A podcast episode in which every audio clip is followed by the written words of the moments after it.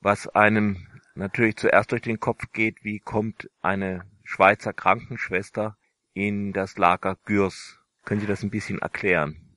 Ja, Esbe Kasser war junge Krankenschwester, als sie sich im spanischen Bürgerkrieg anstellen ließ bei der Kinderhilfe. Und sie hat da schon Erfahrungen gemacht.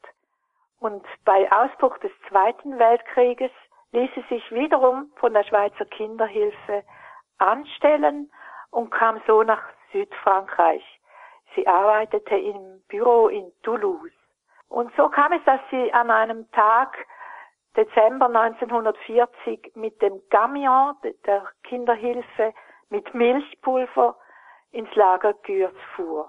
Und sie blieb gleich dort. Als sie die Zustände sah, da blieb sie gleich dort.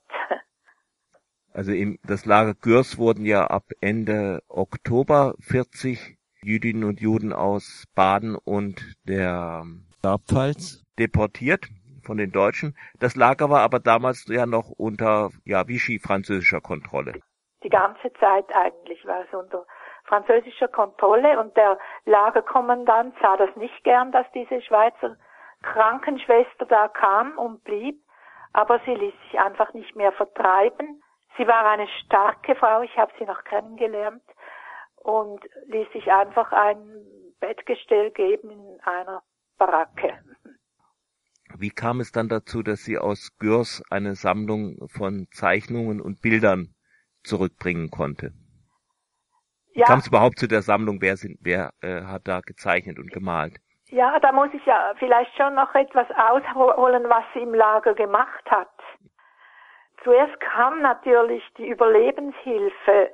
Die Zustände im Winter damals waren ganz schrecklich und es war Hunger und Kälte da und ein großer Morast. Und SB Kasser begann gleich mit der Nahrungsmittelverteilung, mit Beratung, mit Hilfe bei den schlimmen hygienischen Zuständen. Und sie baute auch in den ersten Wochen schon eine Schule auf für die Kinder. Im Laufe der Monate entstand dann auch ein gewisses künstlerisches Leben. Es hatte Künstler im Lager, die malten, die wurden von ihr ermutigt auch zu malen und sie bekam einige der Bilder. Man muss sich vorstellen, das sind ganz einfache Gerätschaften, die die Künstler hatten, etwa Zeitungspapier, Latrinenpapier, Kohle und überall entstanden trotzdem Zeichnungen und Bilder.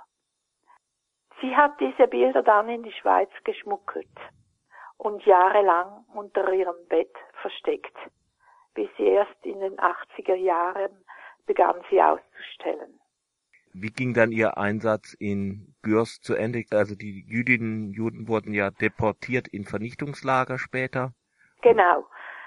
Da, bis äh, Sommer 42 war diese Arbeit, die ich nun geschildert habe, einigermaßen haltbar und im August 42 begannen die Deportationen.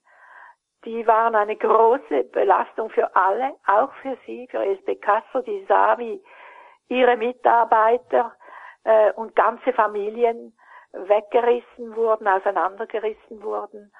Und ihr wurden oft auch noch private Dinge hinterlassen, wie Eheringe und so weiter. Sie hielt noch ein knappes Jahr durch, musste dann aber wegen ihrem Vater, der auch schwer krank war, tödlich erkrankt, zu Hause in Bern, musste sie die Arbeit aufgeben. Sie fuhr zurück nach Bern im Frühling 1943 und hat dann Flüchtlingsarbeit in der Schweiz geleistet. Das ist wieder ein ganz anderes Kapitel. Knüpft irgendwie an die Gegenwart an, indirekt. Ähm genau, das habe ich mir auch gedacht. Wir werden uns wohl alle ein wenig damit beschäftigen über die Unterschiede von damals zu heute, da, da gibt es natürlich riesige Unterschiede, aber auch wieder ergreifend Ähnliches, wenn Menschen einfach vertrieben werden und kein Haus haben und nicht mehr weiter wissen.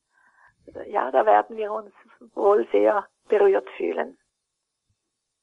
Ja, und auch Leute, die sich privat einfach dagegen stemmen oder auch genau, kleine Organisationen. Genau.